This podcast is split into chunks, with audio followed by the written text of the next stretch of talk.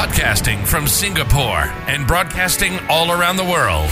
You're listening to the Ignite EdTech Podcast with Craig Kemp, created by an educator for educators and streaming to the world. Now, over to your host, Craig Kemp.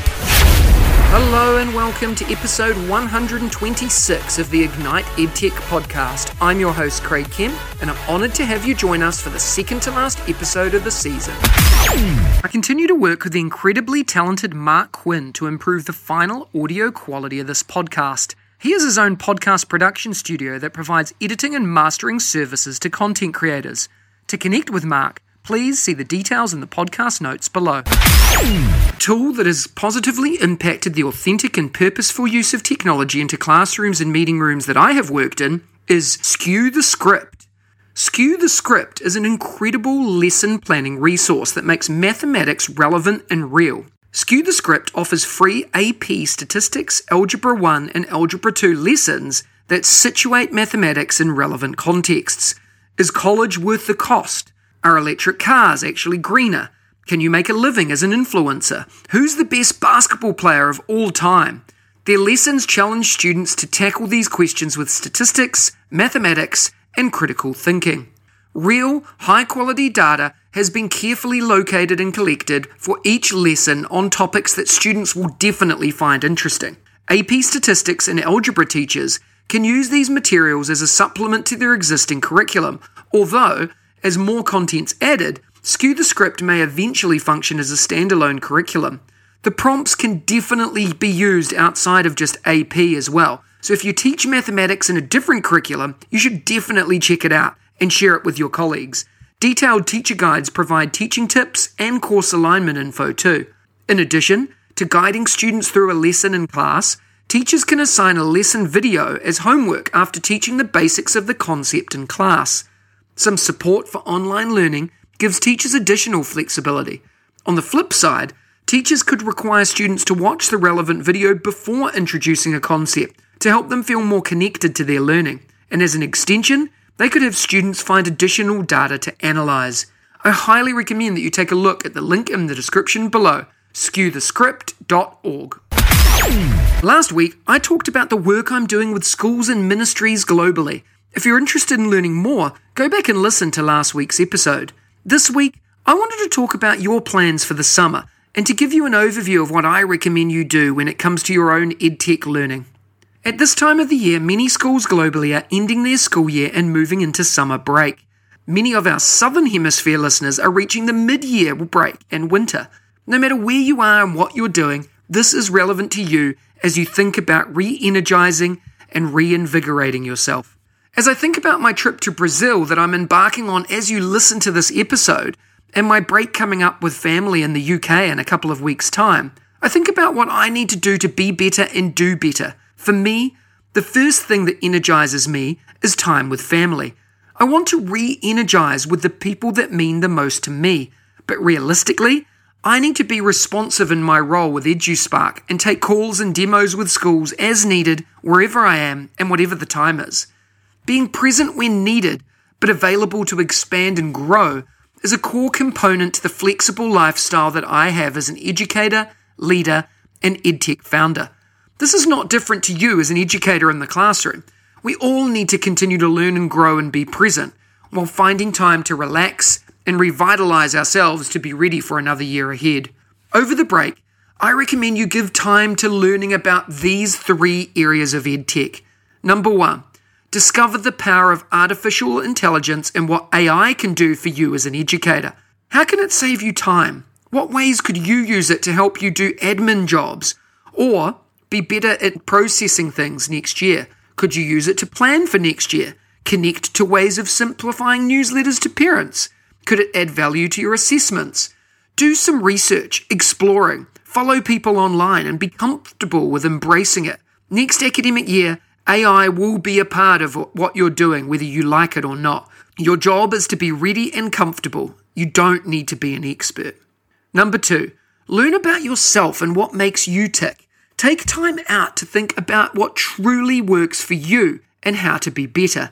Understand yourself and what you need to be better at. Is it taking more regular time out? learning new tools, understanding AI, starting later or finishing earlier to be better and work during your prime work cycles, not taking a laptop home at the end of the school day, and stepping away from the role and being more present with your family. I recommend you write down one or two ways that you want to be better next year or next semester and stick to it. Share it out to your PLN online or email it to someone so that you follow through with it. Number three, the final thing and recommendation from me is to rest. We are busy. Take time out and don't feel bad about it. Don't think about learning or school. While learning is important, so is rest. Rest your brain, rest your mind, and have at least a few days of the week without thinking about work for next year. Do what you love, zone out, and rejuvenate everything. To learn more, please connect and follow on your social channel of choice and don't hesitate to reach out with your thoughts and ideas. Every week, I bring you a short interview with some of my edu heroes, an engaging learning experience with someone who makes a difference in education every day with a particular focus or angle towards educational technology. This week, I had the pleasure of chatting with Ken Morrison. Let's have a listen to the chat. Today, I have the honor of speaking with Ken Morrison, who you may know as at This Might Help Ed on Twitter. Ken and I have been connected for many years, and I'm always in awe of his positive energy, willingness to learn, and desire to change and lead in the edtech space. Ken is an Apple Distinguished Educator, certified Google Educator and Innovator, as well as certified in the Adobe Suite to a deep level. He's currently based in Johor Bahru, Malaysia, after being abroad for almost 15 years and is the digital learning coach at Raffles American School. Ken, it's a pleasure to have you on the show today. Are you ready to talk about education and technology integration? Absolutely, Craig. And thanks for the great introduction. Awesome, mate. Why don't you start by telling us a little bit about your current role and what inspires you to do what you do? I wear many hats at Raffles American School, but my core role is supporting pre-K through 12 teachers and students to meet their classroom goals with technology. That can be through PD sessions or meeting with teachers, co-teaching, co-planning, uh, or coaching. And I also teach a few ICT and coding courses where my primary focus is on helping students reimagine how they use technology to spread their ideas. I also enjoy assisting and leading in other capacities, such as student council and helping to plan some all school activities at the 6 to 12 level. These past two years, I've been quite involved with the house system at our school and creating friendly competition and camaraderie among students. So I'm really busy, but every day is different and I really have a lot of fun. I love it, Ken. And I can just tell by every time I have a conversation with you how energized you are. And, you know, I said in the introduction, that you've been abroad now for a long time. You actually moved abroad in 2009. Tell us a little bit about that experience and what it's been like as an expat educator and, and what that means to you. Yeah, it's been truly life changing, and I'm surprised at how fast the time went. Uh, I I first moved to Korea after earning two scholarships in grad school, where I could study and teach at any school in the world where we had a partner school or affiliation through one of the professors. So I'm very thankful for Emporia State for allowing that. And I made the really good choice of choosing my trips not based, I chose it based on the professors who I wanted to learn from during that summer instead of the destination. And of course, going to Thailand and South Korea were two very big bonuses. I enjoyed both countries and helping the students there, but I was deeply drawn to Korea because many Korean, because I have many Korean friends and the fact that three of my hobbies are very much embraced there as as a nation and that's education technology and baseball so is a great great choice for me to move there in 2009 Oh, I love it. Yeah, what a cool combination of things. And I'm sure the experience was incredible as well. You stay up to date, Ken, in so many spaces, including Apple, Google, and Adobe, as I highlighted earlier on. Tell us about these certificated programs and what listeners here today could gain from following in your footsteps. Yes, I'd be happy to. I am so thankful that these three organizations provide so many free resources for teachers. It helps us stay fresh. It helps us spark curiosity. And before I go any further, I'd like to share my recollection of a memorable and meaningful posts during the pandemic. Someone posted something kind of similar to during these times, we're not Apple teachers, we're not Google teachers or Microsoft teachers. We're simply teachers working together to do whatever it takes to help students go through this scary time. I took some screenshots at the time, but I also filed that in my head. So I really tried to remember that because that has definitely stayed in my brain. And I think that you feel the same way. All these organizations, they provide so much great resources for us. I'll start with Apple. During the first half of my life in Korea, I worked at Hannam University. The government kind of has a lot of control there. At, they did at the time anyway, of how many students you can recruit each year. So the core way that you can grow as a university is through recruiting international students and retaining the current students that you have. So I helped my students uh, my media students um, create media and social media presence to help our university meet these goals. And that really helped get the attention of Apple. And I became a Apple Distinguished Educator in 2013. And I've been very lucky to be invited back to the regional and global institutes for each of the past 10 years. And I presented several times. But more importantly than that, the relationships that I made through these conferences and throughout the year, they've really helped me transition to international schools and it truly is a special community that uh, it's just a great community of educators that Apple's helping to foster. And I'm excited to go to Australia this this summer at the Gold Coast to pick up where we left off. So I'm excited for that. The best way to start on to start on that path for anyone listening is through the Apple Teacher Program. The modules are free, they're straightforward, and creating your Apple Teacher portfolio really can transform your teaching and your mindset towards teaching with tech. Apple introduced that um, a little more than a year ago, and that seems to be going quite well. So I, that's something to check out if you haven't been at the Apple Teacher uh, platform for a while. And I also want to include Google, of course. Google has played an important role in my professional development. At a minimum, I think that going through the Google Certified Educator program, those modules are great for learning what creators of the tools envisioned when they're creating the tools. I love to see some of my friends highlighted as the teachers in the examples. And Google made the certification courses less difficult in recent years. So I encourage people to get certified. More, more important than the badge, I do feel that the modules are quite valuable to help teachers help students. And I would highly suggest taking a look at those. Um, this past October, I was really lucky. I, um, I was chosen to join the Google Certified Innovator Program, and I'm more than halfway through this year long investment and I'm absolutely loving it. My innovator program focuses on reimagining professional development at schools through inquiry learning and based on teachers' passions. My mentor for this has been Georgina Dean, who's quite famous, well known, and very helpful on Twitter and other spaces. And so she's been very helpful for me, and I'm very thankful for her wisdom and guidance.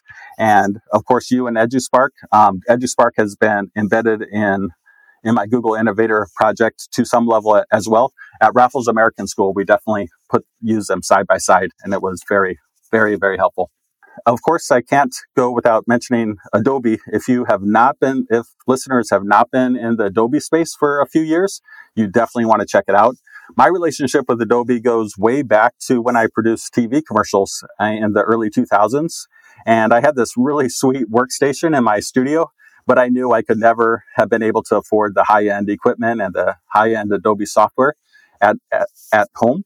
But looking back on those days, I can only tip my hat to Adobe and how they have been able to maintain the respect of full time professional creatives while also making so many resources available for free to teachers. And their recent things of dipping their toe in in AI and other things is just really, really remarkable and just simply fun. And the Adobe Education Exchange program, that platform is a great place for teachers to sign up for free. You can sign up for free courses, connect with other teachers. You can also create, you can share some of your work there too. And it's a really nice positive overlap with some of the other programs that I mentioned. Yeah, it's really incredible, Ken, what you've done. And all three of those are inspirational programs to be a part of. And we'll make sure the links to all of the things you've spoken about are in the podcast notes as well. So if you're listening and you're interested in following Ken on this journey, um, we'll put Ken's details in there as well as how to be involved in some of these other programs too. Now, you know, you, you use all of these things you've spoken about, Ken, in various ways, including in your role as a digital learning coach.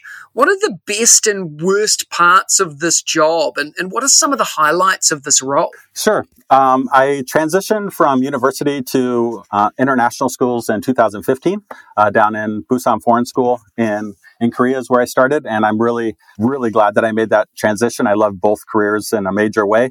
But um, I'll share three of the best parts for me. I'll say that because of my presence on campus, students are constantly just kind of coming up to me to show me cool tools or websites that they found or some project that they created and they're proud of. Um, that's definitely my favorite. And, but it is fun to see steady transformation of a school. That is rewarding for me. And I do find joy in helping busy teachers get unstuck. Teachers simply do so much to help students, to help each other. And if I can help make their life less stressful for teachers, it makes me happy. And then on the flip side is that if I can help teachers find joy through curiosity of a new skill in tech, that also always makes for a good day. And as far as negatives, um, it's not a major issue. And I think a lot of tech coaches kind of feel similar if they wear a lot of hats. Um, but I would say it is a challenge. Basically, I always feel bad if a teacher reaches out for their, one of the first times and I happen to be busy in another part of the school. I do get nervous sometimes that that teacher might stop reaching out if they perceive that I'm too busy. And I think that kind of comes with the territory. Um, I would say that's sometimes a negative, but of course we can always problem solve and figure something out. So things are always changing, um, but that is fun. It's fun for me to to to ride through change, but I know that that also adds stress for teachers sometimes. So I try to prevent that from happening if I can. Absolutely, and yeah, yeah you're definitely not in. Uh alone on that boat, Ken. I think you know, as a tech coach uh, and working with schools all over the world, I think it's a very common feeling uh, when you're there to support and guide people. Um, and there's different ways to get through that and support people around you as well as in trying to work through all the things that you have to work through. So it's really impressive what you've been able to do. Ken, let's jump into some quick fire questions. The first thing that comes to your head, and, and maybe a brief why, what's your favorite EdTech book or resource? Um, sure. I will answer your question, Craig, but just as you're talking, I just want to tip my hat to you. I've been learning from you from back in my Korea days, and you've helped so many teachers around around Asia just feel a little bit more comfortable with tech and feel enthusiasm for learning in general and not just tech. And I just hope that sometime this summer you get to reflect a little bit and realize what a cool thing you have been doing and what you are doing now with EduSpark and everything Thank else. You, are I really on my that. Saturday morning bike rides. I truly love hearing your voice almost every week, and um, it always gives me a, a, little bit extra spark, and, and it's a great way to start the weekend. Thank you, mate. That's very, very kind. I appreciate that. Of course. Um, I believe the question was favorite EdTech resource. I'm actually going to say that my EdTech, I, it's not an EdTech book, but I was recently taking the coach program and she continually referred to an awesome book called The Art of Coaching by Elena Aguilar. And I'm going to say that that's my favorite resource at the moment because it helps me give technology wings on my campus because it helps me be a better digital learning coach. So I feel like that's at the moment, that might be one of my best resources because it helps me be a better teacher and helps me set my mindset when working with teachers and think just a few more steps ahead and more strategically. And I I'm really enjoying that book.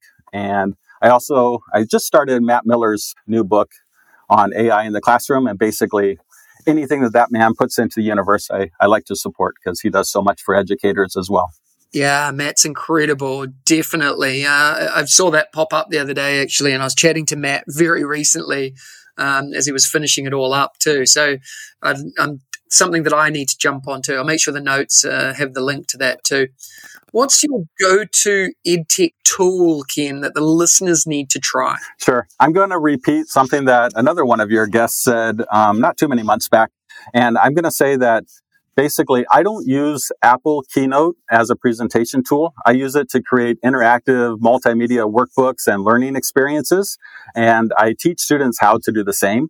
So I'm going to say that that's my biggest tool. That I help the students use voice, button links to choose their own path to learning and to represent the work that they're proud of and have give them many multiple ways to show progress towards a learning objective it's now embedded in basically every part of my teaching day and several parts of my personal life as well. I just absolutely love that tool, but I don't use it quite. I, I don't use it solely as a presentation tool for sure. I create templates for, especially for the elementary students. I airdrop it out and I love to see them work work through them and create something a little bit differently, sometimes even different than I expected. So it's really good for differentiation. And then for my grade 10 students, I, right now they're working on their year end digital portfolios. They'll be finishing it up, um, basically today and tomorrow. And they do that in Keynote instead of websites. I, I have some on websites. I have some on Keynotes and I have them connect to the seven ISTE student standards and they share their favorite projects. They use their voice to talk about why it's effective. They make interactive buttons and they really enjoy it. Um, so, and they have a polished final project that they're really proud of. So I, I'm going to say keynote. That's really, really cool. And what's one daily habit or practice that helps you enjoy, progress, and succeed in your career, Ken? I would say that listening to podcasts and audiobooks while I'm moving, that is definitely a daily habit that helps me um, every day. It helps me reconnect with my why and it also helps me close my exercise rings and it just it gives me something to look forward to because I've basically I think it's James Clear and others who always say to to try to pair two things together that you like or something you like with something that's a bit of a burden. So it, it helps me look forward to exercising and sometimes helps me go longer because I want to see how a chapter ends or what's happening in the next podcast. So I'm, I'm going to say definitely listening to podcasts and audiobooks while I'm moving outside. I do live in Asia. We are all busy, but I feel like it'd be a shame if I'm not experiencing life outside of my apartment and classroom. So that's, that definitely gives me energy. Love it, Ken. Love it so much. Um, I'm very similar in terms of listening to podcasts and getting out and about. No, I couldn't agree more.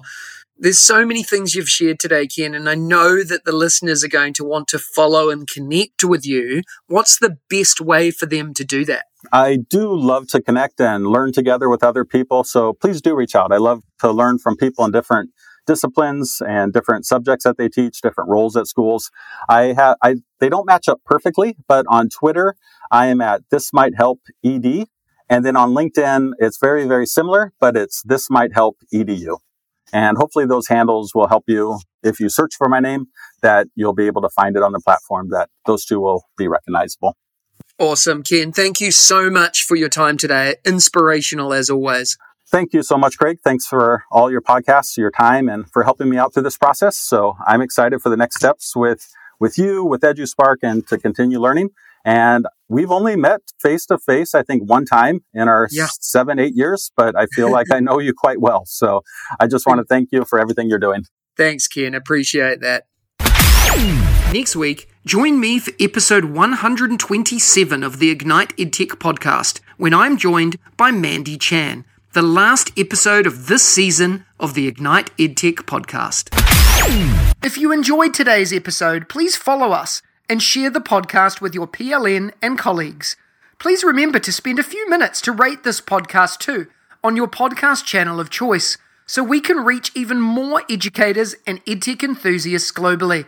Remember, you have the chance to win as well. Check out the links in the description for more, and I'll see you again next week. If you like today's episode, please don't forget to subscribe so you don't miss another episode.